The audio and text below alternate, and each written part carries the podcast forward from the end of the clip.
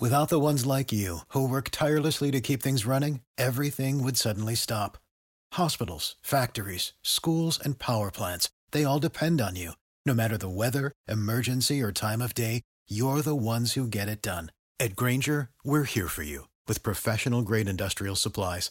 Count on real time product availability and fast delivery. Call clickgrainger.com or just stop by. Grainger for the ones who get it done.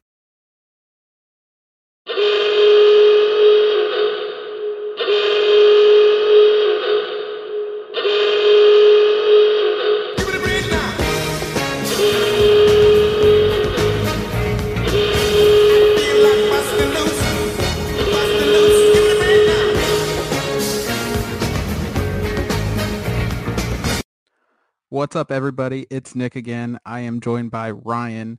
Amanda, unfortunately, made me out to be a liar after I promised you guys last episode that we would all be back together.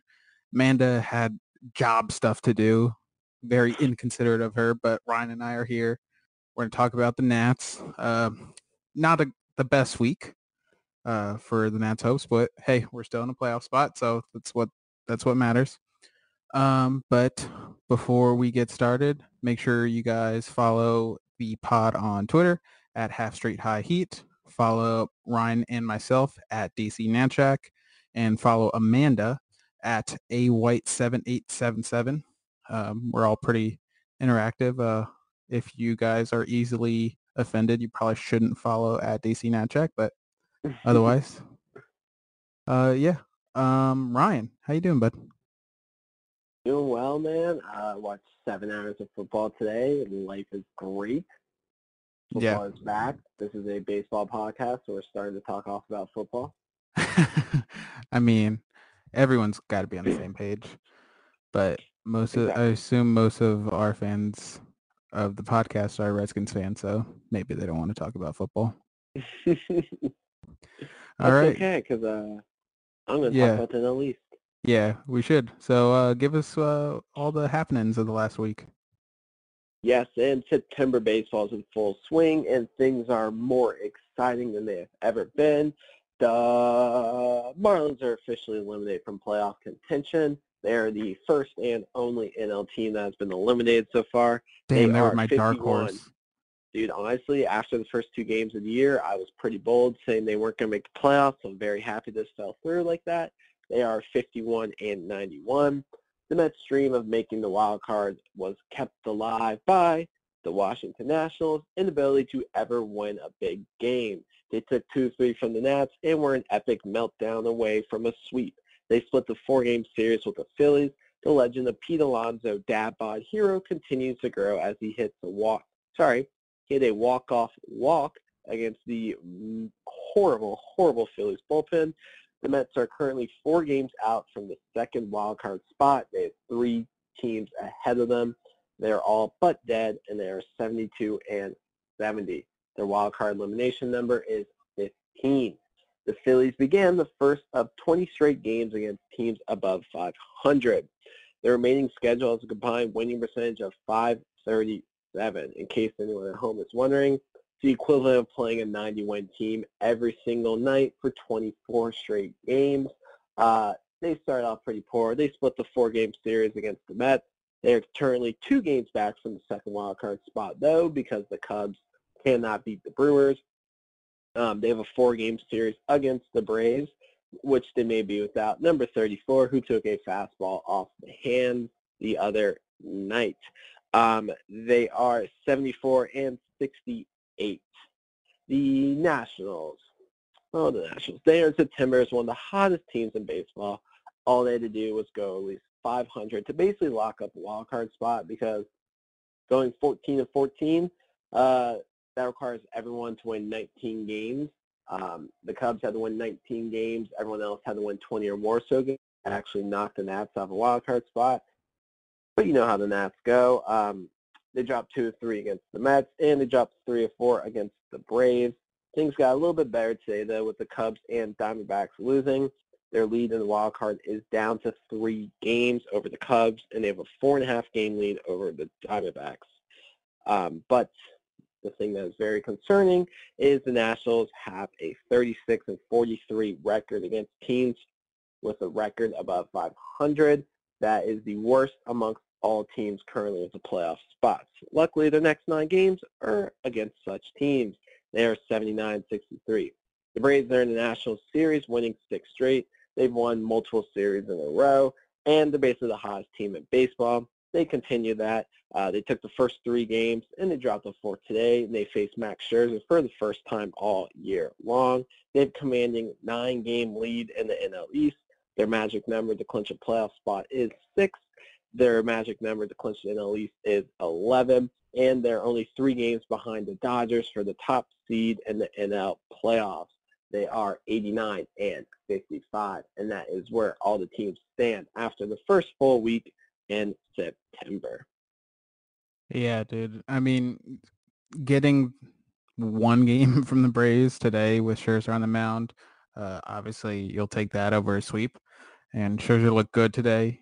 He looked like old Max, and um, it's nice that we got to Soroka too, because that's uh, for all intents and purposes the Braves the Braves ace.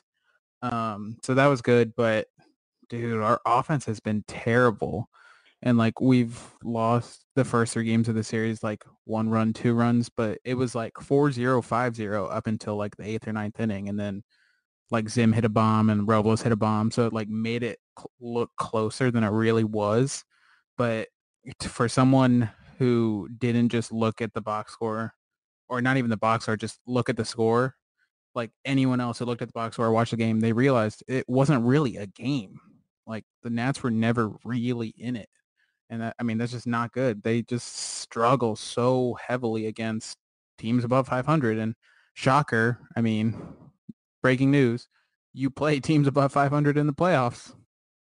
And they're playing a lot of them this month. I mean, we said in the pod, baseball always evens out and everything is going to come back to the norm. You need the Nats are going to continue their hot playoff streak, but it's the most national thing of all time that's now happening in September when they're basically fighting for their lives. And if the Cubs and Diamondbacks won, ooh, Nats would have had a one-game lead over the Cubs and a two two and a half game lead over the Diamondbacks. So thank God yeah. they won today. That kind of gave them some breathing room a little bit because otherwise it would have been pretty bad.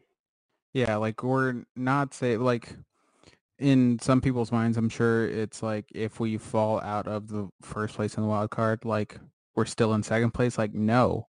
I mean, if we fall out of first place, we're in the mix with everyone else. Like, there's the NL wildcard is still so wide open that we really essentially need to be playing for the first wildcard spot. Because yes, I'm sure we obviously want a home game for the playoff or for the wildcard game, um, for the one game playoff. But I mean, we have to play for that spot just because we can't afford to lose any ground because once we're relying on oh other teams need to lose a game to help us out well our schedule is like the toughest one of the toughest remaining so we can't really afford to lose any ground uh, other than what we've already given up yeah i agree i mean it's going to be a pretty fun month just because nats always make things pretty interesting you know they have a tendency to not be able to perform in the biggest games but what are you gonna do? It's gonna be fun. That's the September baseball, baby. yeah, I guess so. I mean, another thing is basically all series we were relying on the home run ball to score runs. I mean, that's literally where all, all of our runs came from in like the first two or three games. So it's like whatever happened to us trying to like play small ball, advance the runner, steal bases, all that stuff, and not trying to rely on the home run ball. All of a sudden, Rendon has an MVP season, and Soto like takes another step forward and we have home run hitters we didn't think we would have and now we just said uh, f that we're we're gonna go back to relying on the home run ball so oh man. Oh man oh man. But we do have good hitters so we should probably talk about them so let's do our good bad and ugly segment the good. Juan soto the goto. He in his last seven He's batting 360, 467, 760. That is an OPS of just about 1200. That is good for those of you asking. Uh, two home runs, eight RBIs, four walks, five runs, and most recently he got his 100th RBI, and that made him the third youngest player ever to hit 100 RBIs in a season. It was like with Bonds and A-Rod. Did I get that right? It was Mel Ott, and I can't remember who was second. Okay, I was way off.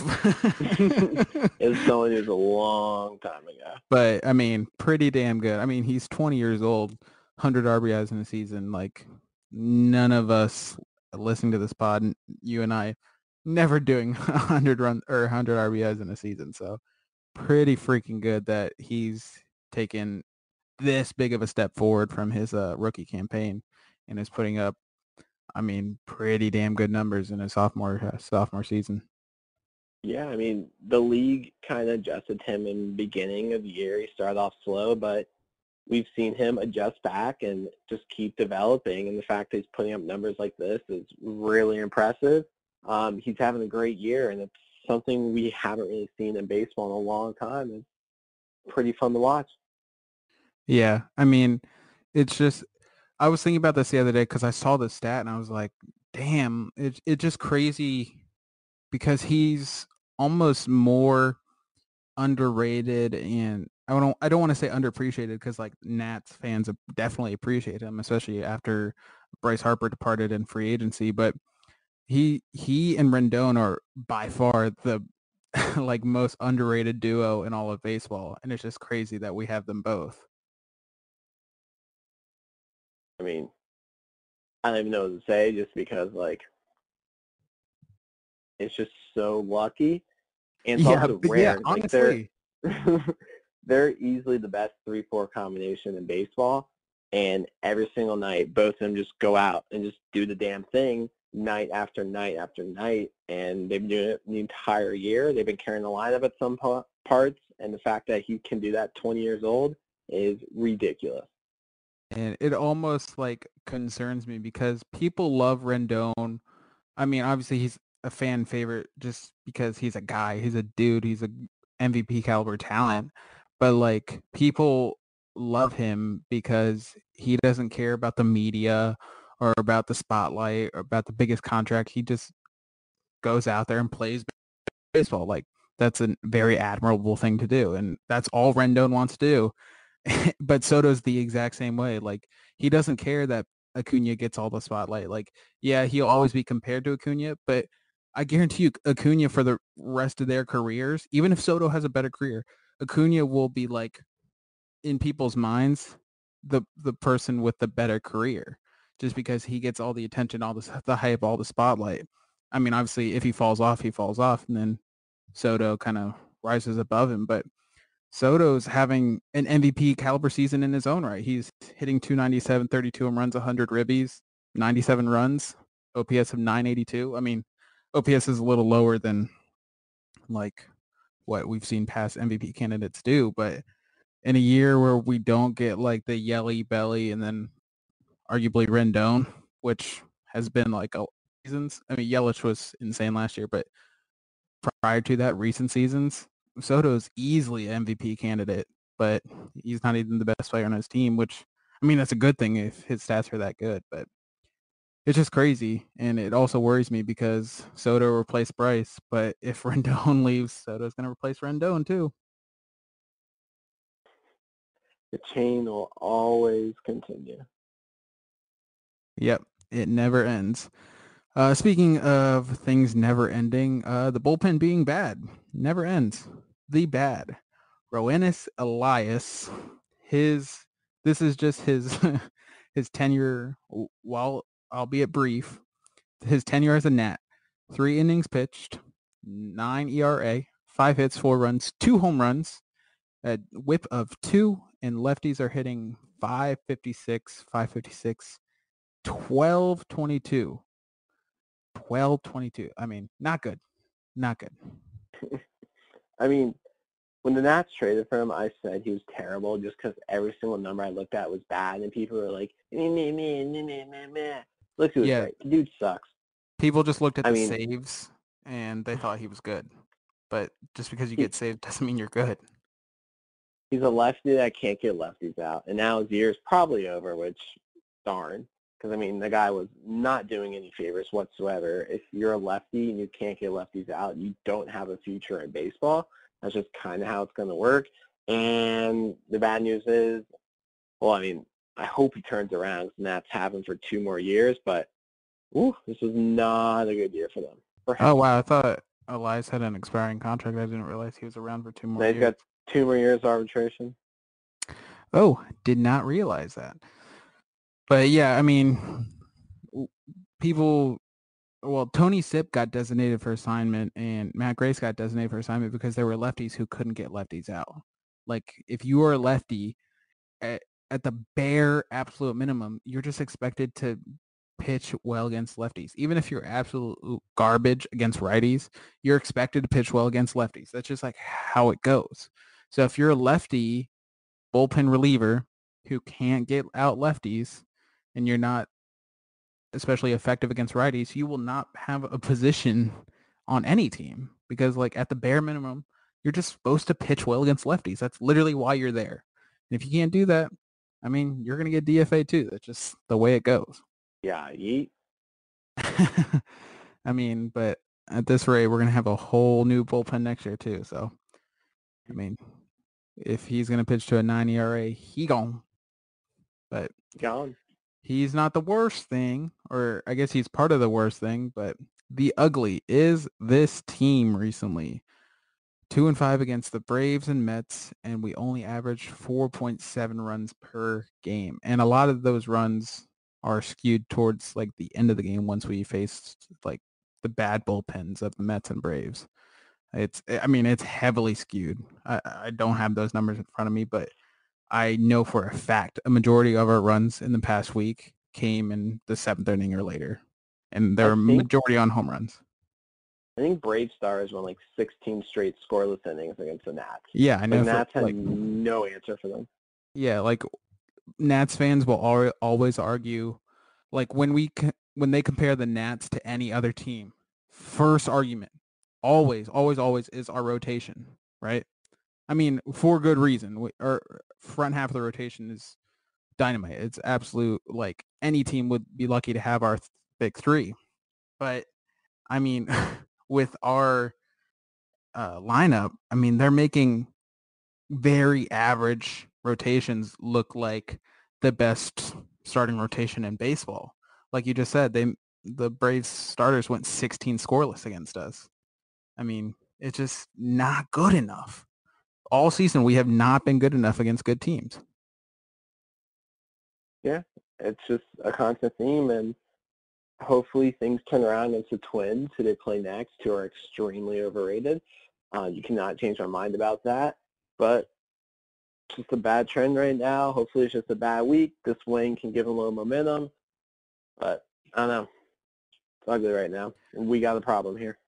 Yeah, we definitely have a problem here. I mean, first and foremost, we kind of alluded to it already after the recap uh, that you gave, but the Nats lead is dwindling. Like the the whole narrative that we were the best team in baseball since May 24th, that's over. Like it's gone. The Braves are officially the best team since May 24th, which is just irony at its finest. So now all the Braves fans are having a blast just qu- quoting the Nats overused caption. But I mean, put that aside, the cushion we built up with our, our like good stretch um, during the middle of the season. I mean, great stretch in the middle of the season. I mean, it, it's dwindling. It's gone. Like the teams, the veteran teams, the teams that feel like they can compete, they're figuring it out.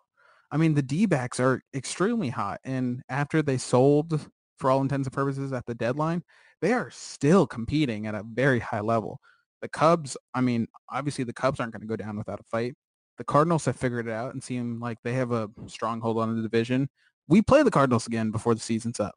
I mean, the Brewers are more than capable of going on a run. I mean, it is not safe. So we can't afford to lose any ground. But uh, the way we've been playing recently, we're going to play ourselves out of a playoff spot. I mean, I'm just going through the schedule right now, trying to look at like all their big series wins. The sweep in Chicago is great, but like if you look at it, took three, four against the Pirates. They swept the Marlins. They swept the Giants. They swept the Reds. They lost two, three to the D-backs. This whole run was built on the fact that they had a whole month, month and a half of a pretty easy schedule. And yeah, like that got them to get a lot of room and everything, but right now they're being tested and things aren't going very well. Um, Elias goes to the IL. You can argue that's for more than good than it is bad. Um, Kurt Suzuki hurt his arm. Again, like some his offensive numbers are good, but all his other metrics are bad. So you can argue that Gomes playing more is actually going to help the team than um, uh, Suzuki playing. It's just there's a lot of stuff going on right now. Adam Eaton, you don't really know what's going on with his health. I think this was his first start in like what a week because he took a bad hit to his bone in, in his knee. He got hurt. Zim's back, and uh, contrary to popular belief, how people think, the numbers say this team in the lineup is worse with Zimmerman in it. I will keep saying it until someone can prove me wrong because they're 20 games over 500 without him in the lineup the last two years. But then again, he's better than Matt Adams, and Matt Adams terrible. It's just this team has built itself off playing these bad teams, and now you know the Mets had their number all year long. That was a very very ugly series this Brave series was really ugly. So I'm going into this month, I'm kind of concerned. Whereas June, July, August, I was feeling pretty good about this team. But now, as soon as they're battle tested, I'm thinking, here we go again. Right. And like we went 19 and 7 in August, which is good. Like don't get me wrong, it's a very uh like stretch that you can like be proud of, but point being it wasn't enough just because you look at September and we're one weekend we went two and five and it only gets tougher from here. Like it i mean we have a three game set against the marlins but i mean just recently just last week or two weeks ago we dropped a game to the orioles. Like it's the games we should and need to take advantage of we just haven't been. And granted like people have been hurt and bullpen's been struggling as been as has been the case all season but like we need to take advantage of the games where we have an opportunity to cushion or whatever it may be. But we just haven't been doing that. And at this rate, like I said, we're going to play ourselves out of a playoff spot. And to your point, yeah, I mean, Gomes playing more often might help. I mean, he hit two bombs today, so I guess off to a good start. Zim, people will point to his rehab stats and then the three run home run he had on a hanging curveball right down the middle like the other night and like in a game we still ended up losing anyways i mm-hmm. mean and, and, say that zim's like he's back and he's exactly what we've been missing blah blah blah blah well one matt adams has been god awful so it's really like pick your poison i mean zim's a little bit better at first defensively but he's a toothpick so i mean again pick your poison. But it's just like we have yet to see everything click. And whereas teams are going through September playing their best brand of baseball, it really does look like for a majority of the team, their best baseball is behind them, that they peaked too early. And obviously we'll take playing great baseball when we can take it and when we can have it. But we peaked too early and we haven't been able to sustain that. And we're off to a rough start in September and schedule does not get any easier. Like uh, we're, if we, I mean, we already lost five games in the first week of September. We lost seven in all August. So, it, I mean, that, that should tell you enough right there. And then there is good news in all this. Uh, the Cubs who are the in second place in the wild card, things are going terrible for them. They lost three or four to the Brewers. Uh, Willson Contreras hurt his hammy. Kris Bryant's been dealing with his knee injury for the month. He has been the same player. Baez recently out for the year. Uh, Rizzo hurt his back. Craig Kimbrel's been on and off the IL. He hasn't been that good. Uh, Kintzler, Cishek, and Strop have been on the IL. Um, Yu Darvish has been dealing with some floor stiffness recently. Brandon Morrow's out for the year half a game lead in the wild card. And all that has happened since uh, Bob Nightingale said they're going to run away with the division on July 31st. So things are going for the bad for the Nats right now. but things are terrible for every NL team right now except for the Diamondbacks, who very randomly have a 111 Super random. Yeah, like it makes no sense. And they have the easiest schedule remaining, but bigger picture, every NL playoff team right now, except for the Dodgers and the Braves, is stumbling.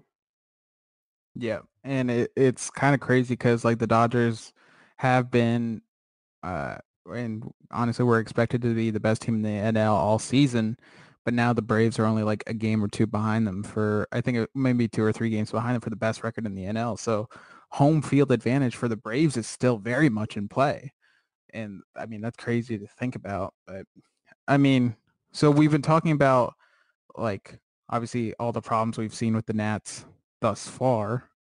But when it comes down to it, are we worried about the Nats? Should we make the playoffs or I mean, in this last stretch because obviously nothing's guaranteed yet, are we worried about them? So I saw those stats, um, and you know, I love myself some stats. If the Nationals make the playoffs, they would have the highest bullpen ERA for any playoff team in MLB history.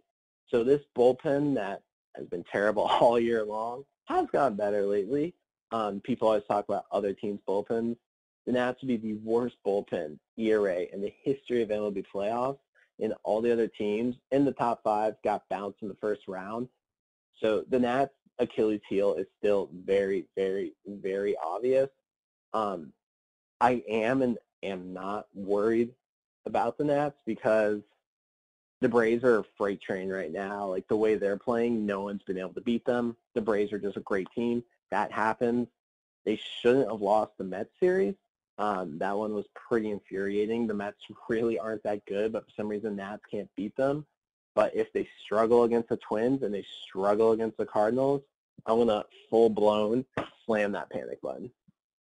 Yeah, I mean, we like a, we we talked about earlier. I mean, they still thankfully have a cushion because other teams that are in the uh, the wild card race are struggling.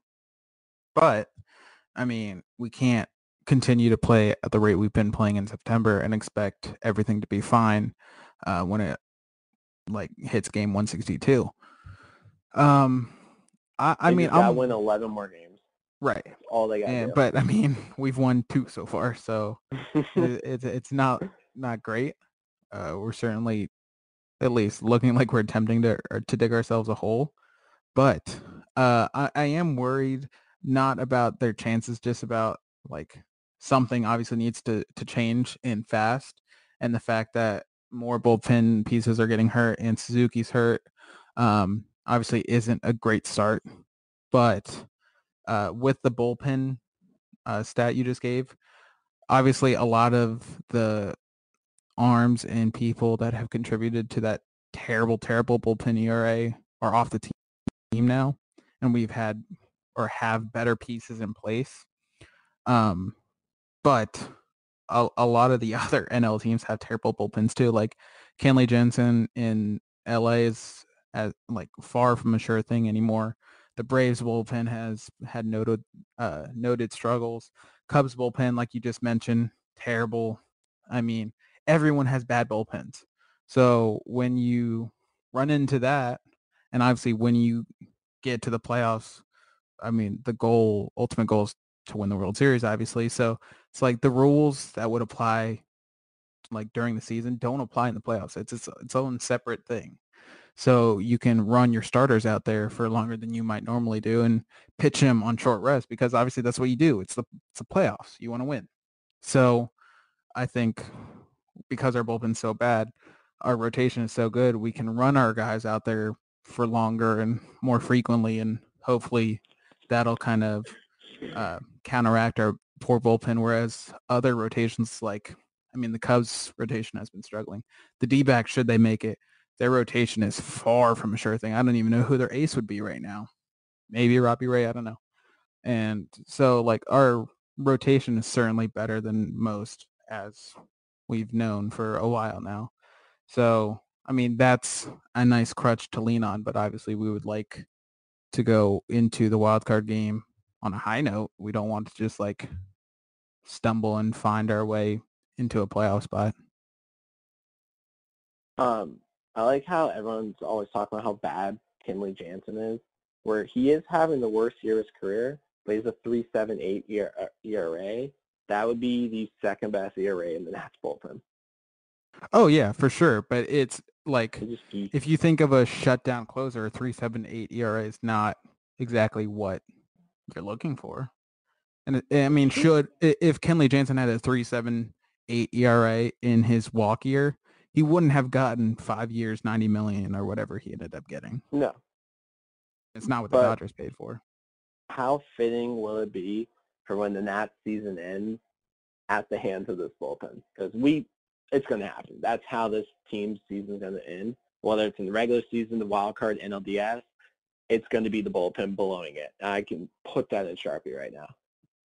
Yeah, I mean, so I, at this point, I know we, we talked about the debate and like I, I brought it up last episode, but I think the debate is for all intents and purposes settled that Max will be starting the wild card game should his his schedule line up. Can we agree on that? Yeah, it's they're gonna do it. Uh, not that it's like what you or I would do, but it seems like that's what they're going to do. Yeah. Um. So obviously you're gonna pitch Max as long as he's effective. Uh, so let's say he gets you through seven. I mean, if he gets through gets you through seven, I can see them going like Hudson then Doolittle. Should the game script like be uh, in a situation where it calls for that, like should we have a lead or something? But should Max only go like five, I think you turn to Strasburg. Like I, I think you have to. Because, I mean, who would you rely on to get you through sixth, seventh, eighth inning at that point? And Doolittle, I, to your point, like, yeah, the bullpen is probably going to be the thing that does us in. I think it's going to be Doolittle because Doolittle's in everyone's mind the only like sure thing, but his ERA is above four. Like he's far from a sure thing. So it's going to be like everyone loves Doolittle. They're going to throw him out there and Doolittle's going to get hit because he only has a fastball. I got I got nothing else to say. I mean, I agree with all that. To be honest, I mean, yeah, this has turned into like venting. I mean, we just we know the bullpen's bad, and yeah, like we Rizzo did what he could at the deadline, but I you just can't expect to compete at the level you want to when your bullpen is like this, and that's just yeah. how it is. You gotta win the game that you're playing. You got to do whatever it takes. And if Max gets in trouble early, full blown balls to the wall, throw Corbin or Stras after that because you can't really trust your bullpen and get multiple innings. Absolutely with it. I tweeted out probably a month ago, and I still think it's a great idea. So great, great point. Great job. There. Great job, bud. Um, I, I, I will say that I think so let's talk about Davey for a second. This is kind of off script, but I mean, let's say we get a wild card spot. Let's say we're at home. Do you think Davey's management in the wild card game would be enough to determine whether or not his job is safe? So, for instance, wow. if he if he completely blows it, makes all the wrong moves, and we weren't even close to winning the wild card game, do you think that's enough for him to get fired? Well, I think that's a pretty good segment because that's actually our first question is fair or foul. Oh, um, you right. So you right. I, I'm going to pause that there for Mr. Jumping the Gun there. So, for those of you who do not know, fair or foul is a monthly segment here we do on Half Street High Heat. I will ask five questions. Um, if you agree with it, you'll say fair. If you don't agree with it, you'll say foul. And then a quick little answer for why or why not you agree. So first question, as Nick already alluded to, Davey, is Davey still coaching for his job? So I guess I'll I'll answer the question I was actually asking you in the first place. Um, I'm in my opinion, because obviously that's all this is. I I don't have any insider information yet, yet. Um, but I, I I do think that your management or lack thereof in a wild card game should be enough to warrant your your job security uh, being on the line because if like you're not coaching for the regular season, you're coaching for the playoffs and yeah, it, it's a play-in game. It's not technically the playoffs, but it's still a game seven for all intents and purposes. Like you, you have to treat it like it's winner go home because it is. So if you mess it up so much that you don't even get your give your chance a legitimate give your team a legitimate chance to win, then why shouldn't your job be on on why why shouldn't you be on the hot seat? Right? Because like if you are messing up at the highest level, like a game seven, then I mean clearly you're not cut out for when you need to manage the most. So if Davey completely messes it up, makes all the wrong decisions, starts the wrong lineup, I mean, bullpen is a crapshoot as is, but if he makes all the wrong decisions, yeah, he should take the blame because that's just the way sports are. Like the head coach gets the blame. I there's thing. I think Davey, as of right now, is coming back next year. Um, I think the turnaround for the season, the fact that like he seems pretty well liked in the clubhouse, I do think that is going to keep him back. Also, I don't think the Lerners want to deal with. See, if Davey gets fired, it won't be as embarrassing as it was for firing Dusty because Dusty was so well loved and the team won 95 plus games back to back years. So like, if he gets fired, this won't be understood. But I feel like the Lerners don't want any of that public outrage, even though Davey's not yeah. nearly as popular, to the point where they're going to keep him.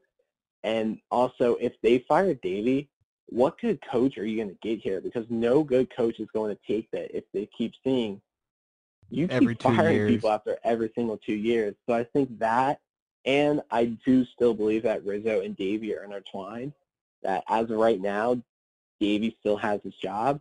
Obviously, the Lerners are kind of a little nuts when it comes to coaches because, as we've seen before, uh, they make some pretty rash decision, decisions so who knows what can happen with them? Yeah, I mean, you probably gave the right answer because, like, I I said what they should do, but what they will do is exactly what you you brought up. Like, yeah, I, I, I agree with you that Davey and Rizzo are most likely intertwined with their fates, and that the stretch they were on from May 24th until let's call it August 31st was the best in baseball and that probably bought Davey at least his last year of his contract because he is in a contract near year next year. Um. So yeah, I guess Davey will come back, but I don't think, I still don't think his management is good enough to get us, or it's not even good enough to elevate us. I think he's just like his management style is essentially like a plateau. I mean, if you factor in all the ups and downs, it's essentially just like like a net neutral. So yeah, he's liked enough by the players. Like you saw Zimmerman uh, give out the witty comment that saying like, uh, "Oh, we should probably should have fired Davey," like sarcastically. So clearly the players have his back at this point. Um, so I guess yeah, the fact that the players like him enough and the stretch that they they were on for a few months is good enough to bring Davey back. But I mean, just look how we play against above 500 teams. Like I'm just going to keep bringing it up because it's such an alarming stat. Like we beat up on the teams we were supposed to beat up on, and that's why we are where we are. Like we're not going to win 90 games.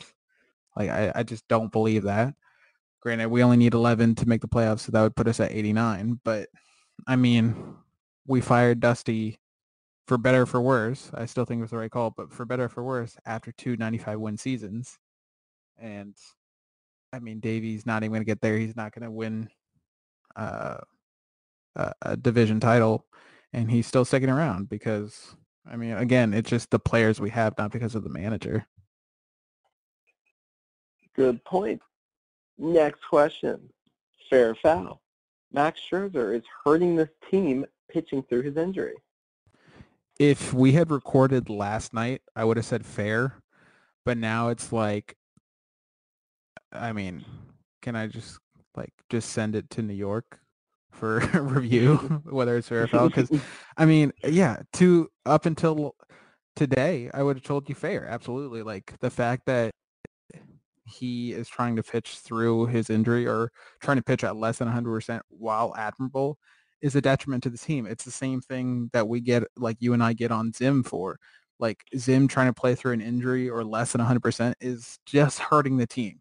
Like he has to be purely 100% to provide any value and anything less than that, he's a detriment.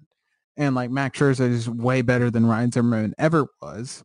And he's more capable of playing through injury than Zimmerman is. But I mean, we all know it. We've all seen Max pitch. He has a very aggressive pitching style. Like he's very aggressive with his mechanics and his motion.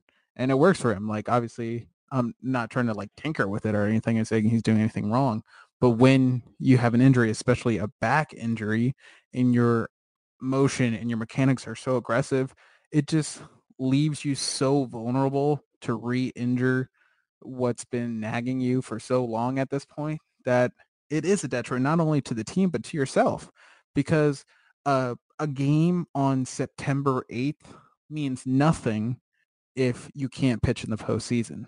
So it only takes one like tweak, one wrong misstep to re-injure, re-aggravate that back injury, and then all of a sudden, bye bye Max. Like he he's done. Like we were out without Max for like a month. So if he's out another month, he's not pitching the wild card game. And if we don't win the wild card game, then the season's over. So, I mean, there that's still on the table, regardless of how great he pitched today. He looked very good today. Obviously, that's what I've been qualifying this whole rant with. But uh, I I would still caution pitching Max. I I mean, we have the expanded roster in September. Why not pitch Voth for a scheduled start, pitch Fedde for a scheduled start, and give Max an extra day or two of rest so that way he's fresh for the postseason. He can still pitch, but he doesn't have to make, let's call it four more starts this month. He can make two or three. And that way he's lined up to where you where you want him to be and he's fresh. I agree. Um, I think he is slowly getting better because his last couple starts were his rehab starts. Um, but they're in a point where he's got to he's got to be his best. He's got to be healthy. If he's not, he needs to speak up. All right, fair or foul? The Cubs are a better wild card matchup than the Diamondbacks. Ooh, um, I don't know. So I I just don't know where each team stands as far as injuries are concerned. But I mean, if you have everyone healthy for both teams, I, I would say the Cubs lineup is definitely better than the Diamondbacks, at least on paper. Uh, whether they've been performing to the best of their abilities or not, on paper, the Cubs have the better lineup. But the Diamondbacks have some hitters. Like Ketel Marte is quietly having an insanely good year. I mean, he was an all-star, but he is having an insanely good year. Um, the D-backs are just a feisty team. And when a team, a feisty team makes its way to the playoffs and a do or die situation and they're just scrappy and have been playing good baseball recently, that's not exactly the team you want to face in a do or die, do or die situation.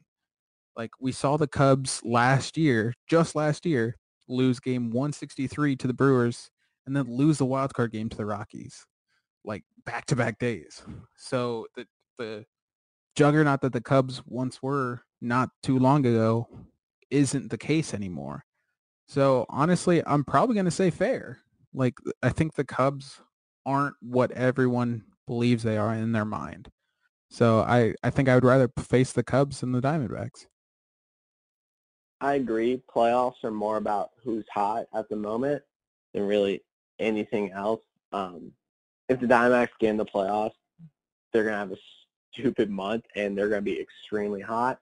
Uh, the Nats have kind of struggled against them all year long. Stras wouldn't pitch against the Cubs, but he kind of owns the Cubs. And the Cubs are a little bit on the downward trend right now, so at the moment, I would agree. So now we go to our fourth question, fair or foul? Stras opting out would be better for the team than him staying. So I'm going to qualify this by saying Stras is my favorite player on the team. So I will be 100% biased when answering this question, but I'll try to remain objective because I'm just a baseball journalist and that's my job. Um, but I so if let, let's put it all on the table. Stras will be 31 or 32 next year. You know? Give me, give me five. Just seconds. looked this up and I forgot. I think he's Give- 31 right now. So seconds. he's 31 One. right now. okay, so we'll call it his age 32 season next year. I don't know when his birthday is, but we'll call it age 32. He would have five if he opts in. He's opting in for five years. Is that right? Uh, yes. Okay. So he's pitching through his age 37 season. And I, I- don't know how the dollar figure, but the dollar figure doesn't really matter in this for this conversation because um, it, if Stras opts out, it would be posturing in order to get a longer contract to kind of take him through the end of his career. Granted, the end of his career might be through the end of this contract. He might be done after age 37. There's no guarantee that you can pitch till you're 40 or whatever. But if he does opt out, it would be to get a longer contract. It's not because he wants to leave the Nats necessarily. Hell, he negotiated or had Boris negotiate an extension in season because he wanted to stay with the Nats. So him opting out would have nothing to do with the Nats. It it has to do with him wanting a longer contract. So from the Nats I- perspective, oh sorry, go ahead. I was going to say, I agree. Um, he is slated to make 25, 15, 15, and 45 million up to his free agency if he continues to opt in. Um, my sources tell me that him opting out to leave elsewhere is extremely unlikely. Um, Mhm. Those are actual sources. But if he opted out and you have an extra 25 million laying around after you free 18 million for him, uh, 18 million for them, 9 million for Dozier, 5 million for Adams, and possibly if Rendon doesn't resign, that's another 20 And million. Rosenthal too. I don't know if you mentioned that. Oh yeah, and Rosenthal is 9 million. Hello, Gerrit Cole. Hello, whoever the hell you want. Because That's a lot of freaking money you just saved up. And it's like, Gerrit Cole's going to cost an arm and a leg, but would you rather have a younger, better version of pre-injury Strasburg or Stephen Strasburg, who, by the way, I love. I do want to say that. But with his injury history, him getting older is a little concerning. So it's like Gerrit Cole, which wouldn't happen, but Gerrit Cole on this team and a couple other people, or Stras and still having a lot of money. That's where I'm like, hmm, if he opts out, it's not the worst thing in the world. Right. And that's exactly what I was going to get to because if you if Stras opts out and you decide to take the opportunity and just free yourself of that long commitment with all that money, I mean, fine, all the power to you, but you best replace that production or at least try to replace that production in your rotation, oh, right? yeah, if Because they- Max is only going to pitch for maybe two more, two or three more years at like a solid level before he really declines. So you can't count on him for much longer, at least at the rate you're counting on him now. And yes, you have Corbin, but what do you have behind Corbin? You only have Sanchez for one more year, and Ross, Fedde, Voth, Hellickson, they haven't been able to stay in the rotation. Yeah, if if Stras opts out and they don't sign Gerrit Cole, the entire thing's a huge waste. This is a massive hypothetical, but if he opts out and they get Gerrit Cole, I see that as an absolute win. But I Oh, highly for doubt sure. But I mean, uh, yeah, I, I don't think he will either. Um, but it, it it's fun to like play the hypothetical game.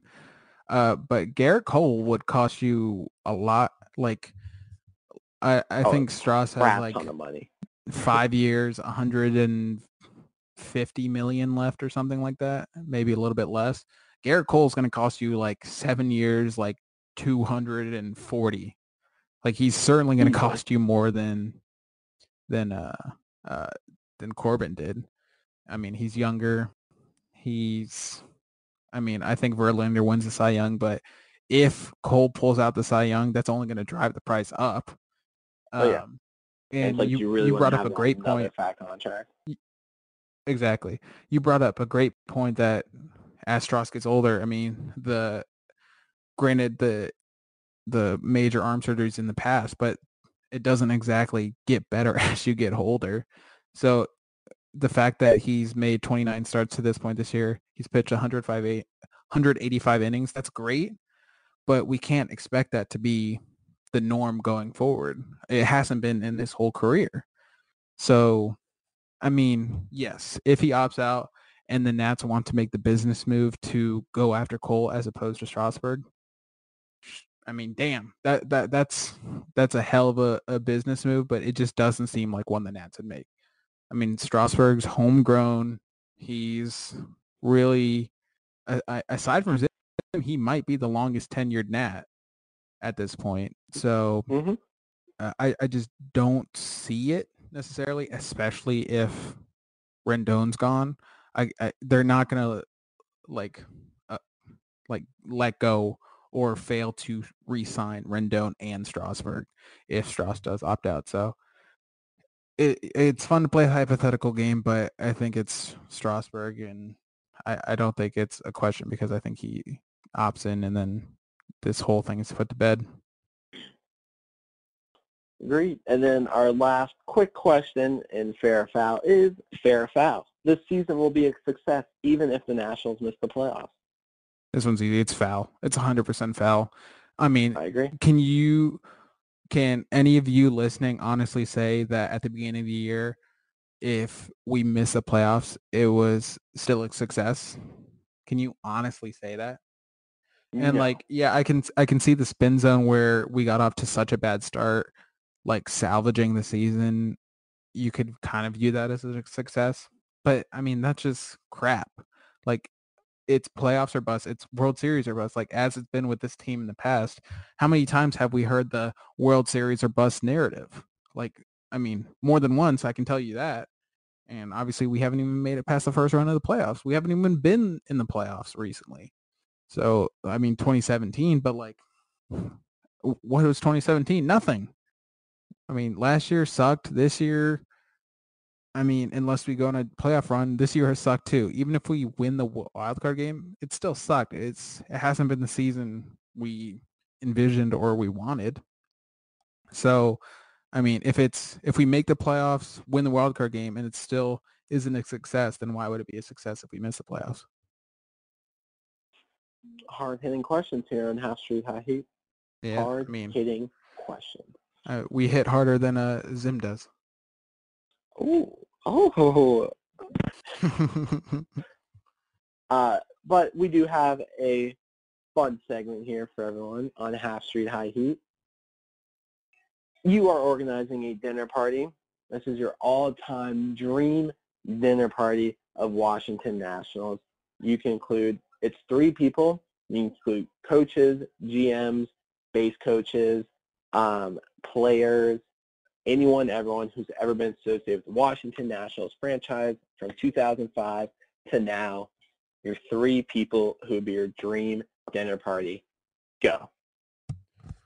Oh God. I mean, this is tough because it's literally anyone who's ever been affiliated with the team. Um, the see, like obviously you your mind jumps to the stars.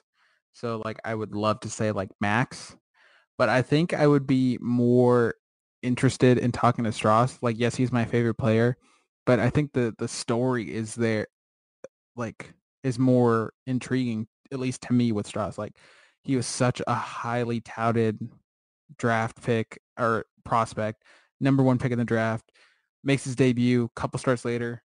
I mean, Tommy John, and he's done. And then he has to deal with coming back and still living up to the hype and still dealing with injuries that have prevented him. And then the whole 2017 flu game fiasco, the different coaches, all this stuff. Like I would be very much interested in getting into the mind of Stephen Strasburg and all he's been through. Like, yes, I would obviously love talk to to talk to Max, but Max has been a beast. Max is a psychopath. He's so freaking good that it's like I, I want to not that I've had ever had any major arm injuries, but I want to be able to like re- relate to Strasburg and all he's been through and all that stuff. So I'm going Stras as like my big name guy. I would love to talk to Mike Rizzo. I think that's that has to be a staple. Not only to just like ask him my first question, how dare you? Um, but to just ask him like how it's been just dealing with the Lerners and dealing with all these expectations of Stephen Strasburg, Bryce Harper, Max Scherzer, all that stuff. Like, I mean, it, it can't be easy. Uh, it was like a year or two ago where that article came out saying Rizzo has the hardest GM job in all of baseball just because of what he deals with with the Lerners. Whether that's true or not, obviously it's a subjective claim, but I mean, all all signs point to it being true, or at least he's had one of the hardest times in all of any GM. Um, so obviously, I would love to talk to Mike Rizzo and see what's going through his mind. Um, but the third is kind of like up there because I, I I would just want someone who like knows the game or at least has like cool stories and all that stuff. So I have a couple guys I'm debating on. So Ryan, I'll let you give your your first two while I, while I'm still deciding. All right.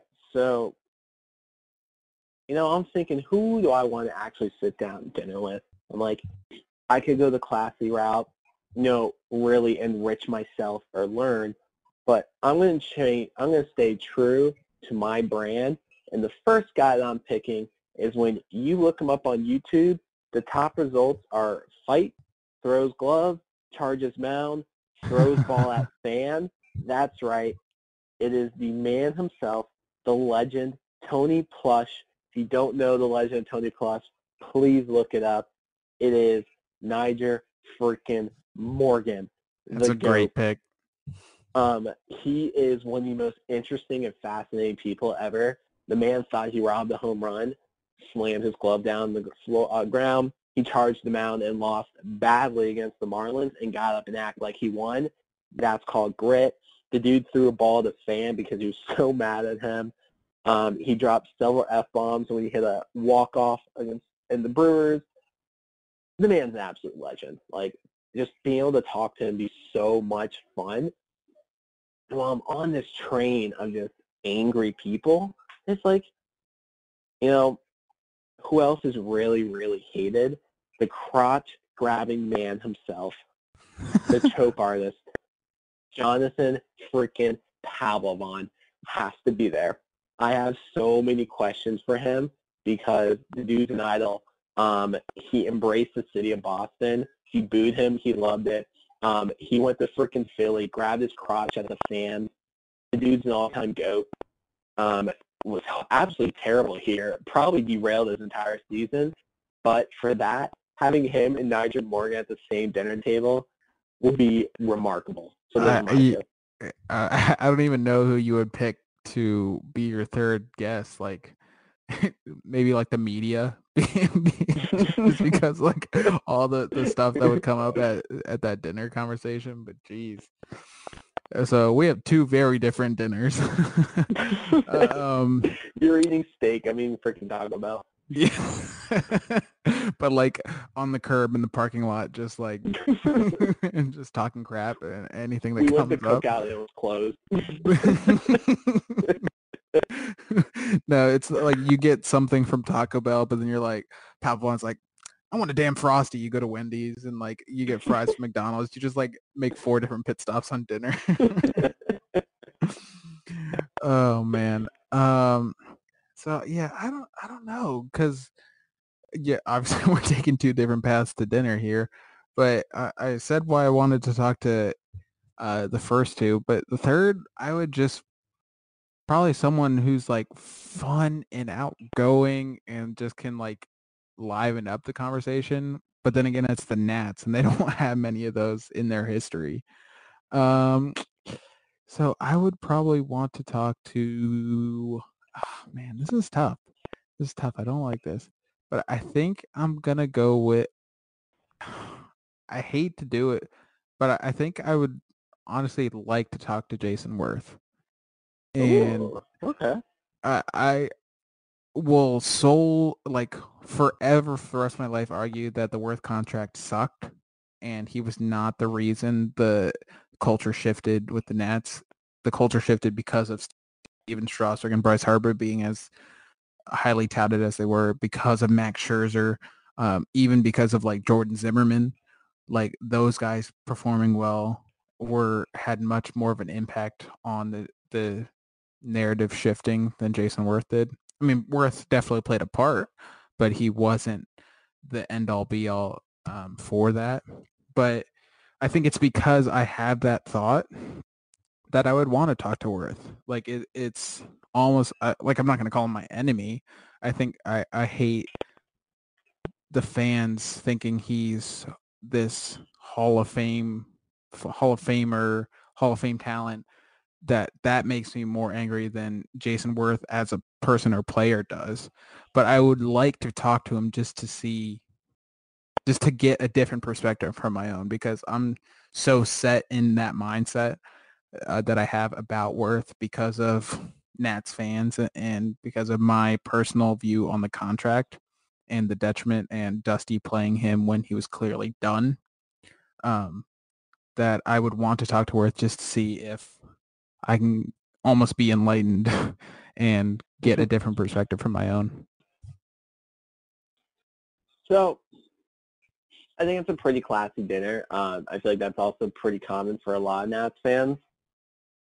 I'm sitting here trying to think of who I want for my third person to go along with Nyjer Morgan and Jonathan Papelbon. And I was like, you know, I could go Bryce Harper from a fan Frank Robinson. also entertainment value. Um, I was like, I can go Scott Olsen, the man who wasn't here very long, but on his Wikipedia Scott page, Olsen. his, on his Wikipedia page, uh, the section called suspensions, confrontations, and legal trouble is about half a page long, and his playing career is about three paragraphs. Um, and I, I'm just sitting here reading this, and the guy's absolute psychotic. Um, but that would legit scare me. I don't think I could sit there so long that dude has some serious issues. So from pure annoyance, and I think it'd be so funny, F.P. Santangelo, come on down with all your stupid cliches. Come down to my dinner party because I need to figure out why are you the way that you are. And I want to be able to ask, No. how does it feel that you took steroids and got worse? And when you came out and said you're on steroids, everyone was surprised because you were so bad. I need to ask that. And I think it would geek so no. much. I, I, of course, I just gave this like very mature reasoning for why I would want to talk to Werth. And then you bring up freaking FP Santangelo and I just have to immediately say no that I would never want to have dinner with, talk to, meet FP Santangelo in my life because I cannot stand him. He Oh, is he's a terrible announcer. I mean, there's literally no part of me that wants to ever meet that like just joke of a baseball player, broadcaster, whatever. Can't stand him. I mean, I could have gone the fan in me, but I got to stay on brand, and those are my three. And if you guys are listening, who would your three dream dinner guests be, and whose dinner would you rather attend? We all know you're going to vote my dinner. I, Um, I, I would have respected you more if you had said your third person was Jayson Werth's beard. the person hated me. Speaking of hating, that's a great segment for, uh, we have no Twitter questions this week. We were uh, a little caught up with football, so we forgot to ask everyone for your Twitter questions. We will have them well, I asked, week. just n- no one had any questions because clearly Oh, we're doing such a good job that uh, nobody has any questions. We could just, know, gone with it instead of just being embarrassed like that. But hey, whatever. um, So our new segment, Who's Mad of the Week, as explained last week, is going to be my favorite response to any of my tweets that people got mad or anyone I see online who's way too mad online. And this winner is DC for Hope to my good morning tweet the other day saying the Nationals were better without Ryan Zimmerman. Um, she said the Nats would have had zero runs last night without Zim, referencing his three-run home run and their 4-3 loss. This take is crap. Be quiet. That is what we call mad online, and for that, we thank you. Yeah, I mean, did did Zim win us that game? Did, we win? Did I miss something? Uh, no, he kept it. did a meaningless home run out. win us anything Um, it won us the from 2012 saving our egos? oh man, I mean, yeah, that is the definition of mad and the perfect tweet to start off this what is inevitably going to be a beautiful, beautiful segment and uh, one that'll bring us lots of joy. But from Ryan and myself and Amanda uh, vicariously, uh, we thank you for listening and uh, be sure to follow the pod on Twitter at Half Street High Heat. Follow Ryan and myself for uh, all the Who's Mad of the Week drama at DC Natchak and follow Amanda at A White 7877 and we will be ne- back next week and hopefully the Nets do better than uh, they did the past week but we will see so see Let's get done. you later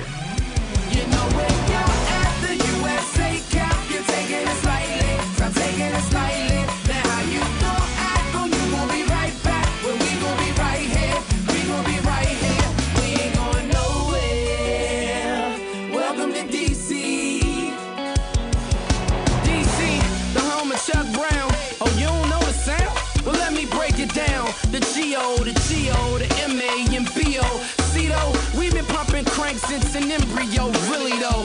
It's the city where the people hold the power. And you can see nine dimes every half an hour. With Luncheon and Joe is the lingo. And brothers rob, so ain't nobody rocking mink coats. Take you back to the madness had so how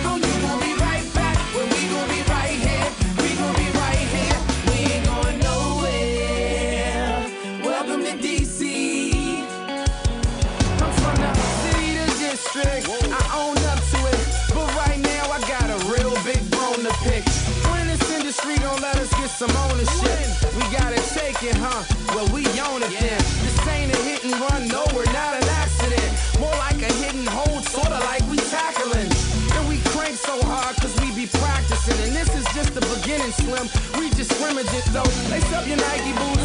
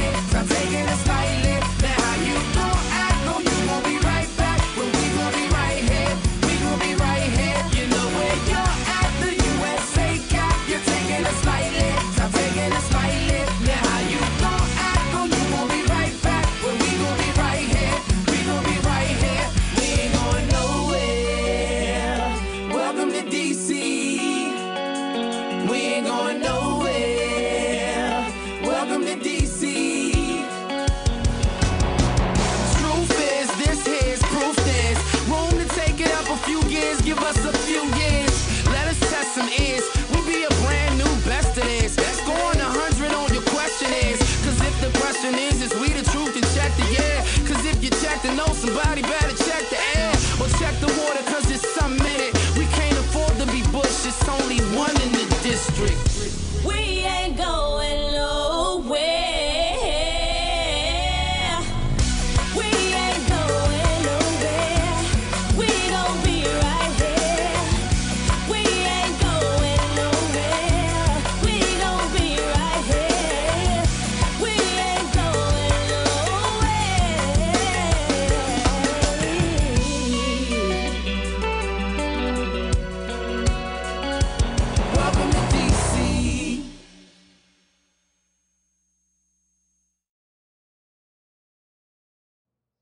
how to book flights and hotels. All you're missing is a tool to plan the travel experiences you'll have once you arrive. That's why you need Viator. Book guided tours, activities, excursions, and more in one place to make your trip truly unforgettable. Viator has over 300,000 travel experiences to choose from. Everything from simple tours to extreme adventures and all the niche, interesting stuff in between. So you can plan something that everyone you're traveling with will enjoy. Real traveler reviews give the inside scoop from people who've already been on the experiences you're considering. So you can plan with confidence. Free cancellation helps you plan for the unexpected. And 24 7 customer support means you can travel worry free. Download the Viator app now and use code Viator10 for 10% off your first booking in the app. Find travel experiences for you. Do more with Viator.